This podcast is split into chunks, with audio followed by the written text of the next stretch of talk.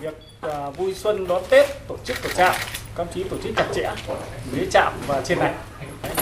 Dù đang là đợt rét đậm của mùa đông, trạm Đa trên đảo Trà Bản bỗng ấm áp lạ thường bởi những chuyến tàu mang hàng Tết và hơi ấm mùa xuân từ đất liền ra đảo. Ta quyết tâm thực hiện tốt nhiệm vụ không để bỏ sót. Lần đầu tiên, chiến sĩ trẻ Sùng Sinh, 20 tuổi, người dân tộc Mông quê ở huyện Mường Khương, tỉnh Lào Cai, đón Tết ở trạm Gia Đa có vị trí cao nhất Vịnh Bắc Bộ.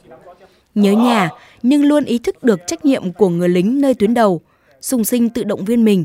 Không phải ai cũng có may mắn được đón Tết trên đảo. Không khí Tết ở đây rất là khác không khí Tết ở quê bởi vì trong này mình được đón Tết với đồng chí đồng đội, được đón Tết với cấp trên và cũng là cái Tết mới lạ nhất trong đời. Tôi có một chút nhớ nhà nhưng mà tôi cũng an ủi bản thân rằng phải thực sự vững tâm tư tưởng công tác và cố gắng hoàn thành mọi nhiệm vụ mà cấp trên giao phó. Thiếu tá Lê Văn Phúc, quê ở Hà Tĩnh, được coi là anh cả của trạm về tuổi đời lẫn tuổi nghề và cũng có nhiều lần đón Tết xa nhà. Trước khi chuyển về trạm Zada 48 năm, Thiếu tá Lê Văn Phúc đã làm việc ở hầu hết các trạm Zada của vùng 1 Hải quân và suốt hơn 30 năm qua, những Tết được quây quần bên gia đình của Thiếu tá Lê Văn Phúc cũng chỉ đếm trên đầu ngón tay. Động viên lính trẻ mới ăn Tết xa nhà lần đầu, nhưng anh cũng nhắc nhở các chiến sĩ luôn đặt nhiệm vụ trên cao nhất bởi trong những ngày Tết, mật độ tàu thuyền trong khu vực thường cao hơn nhiều so với ngày thường. Tết mà, Tết thì quân đội, quân lệnh Như Sơn là cái nhất, thứ hai là về Tết quân đội thì cái là anh em à, từ cán bộ cho đến chiến sĩ à, lúc nào cũng đoàn kết và lúc nào cũng thương yêu giúp đỡ lẫn nhau trong mọi công việc. Cả là mình là nhiều người nhiều tuổi thì mình động viên các em các cháu. Nhiệm vụ của tổ quốc giao cho mình rồi thì mình phải hoàn thành và phải giữ bình yên ở trên biển. Với những người lính đón Tết xa nhà có lẽ không phải là điều hiếm hoi nhưng đón Tết giữa mênh mông sóng gió chắc chắn là trải nghiệm không dễ có chia sẻ những khó khăn và sự hy sinh thầm lặng của các chiến sĩ đang làm nhiệm vụ tại các điểm trạm, chuẩn đô đốc Vũ Văn Nam, tư lệnh vùng 1 Hải quân yêu cầu.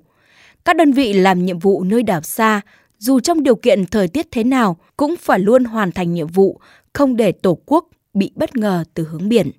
Các đồng chí ở những cái đài trạm như thế này rất là khó khăn, rất là vất vả. Đấy, trong cái điều kiện à, núi cao, đảo xa, xa đất liền, xa gia đình, xa ngay cả cái sở chỉ huy bên dưới chúng tôi chỉ đạo và thường xuyên quan tâm sâu sát đến điều kiện nơi ăn nơi ở làm việc điều kiện sinh hoạt của bộ đội và các cái chế độ chính sách được đi kèm và thường xuyên có biện pháp nắm tình hình tình cảm của cán bộ chiến sĩ và có quan tâm thăm hỏi động viên gia đình và giúp đỡ kịp thời khi các đồng chí cán bộ chiến sĩ ở đài trạm mà có hoàn cảnh điều kiện gia đình khó khăn.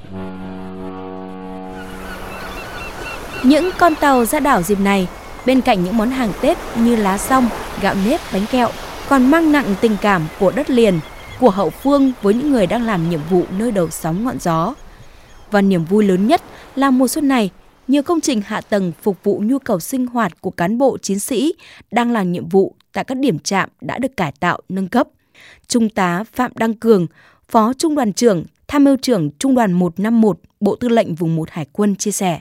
Đây là một cái à, Tết với cái tinh thần mới, khí thế mới 100% 8 đài trại được đầu tư xây dựng cơ bản về doanh trại, về con người và đặc biệt là hệ thống vũ khí trang bị đồng bộ để nâng cao cái khả năng chiến đấu sẵn sàng 24 trên 24. Và đối với bộ đội radar đấy thì là chúng tôi quan tâm đối với lực lượng kiếp trực, đặc biệt là cái kiếp trực ở trên đồi. Chúng tôi chia làm hai nơi, nhưng hai nơi như một. Đấy, mọi tiêu chuẩn chế độ và cái tổ chức nên thăm hỏi động viên đối với kiếp trực ở trên đồi. Nên là anh em cũng ờ, rất yên tâm công tác và bám trụ, bám đài, Đấy, không quên nhiệm vụ.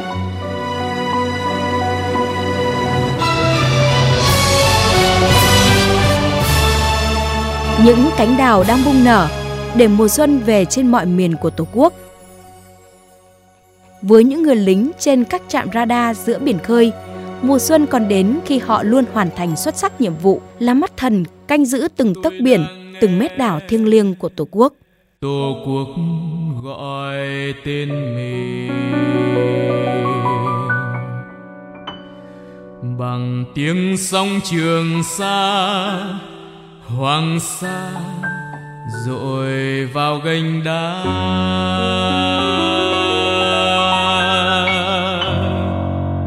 Tiếng tổ quốc vọng về từ biển cả. Bao tô dập dồn, trăng lưới bùa vây.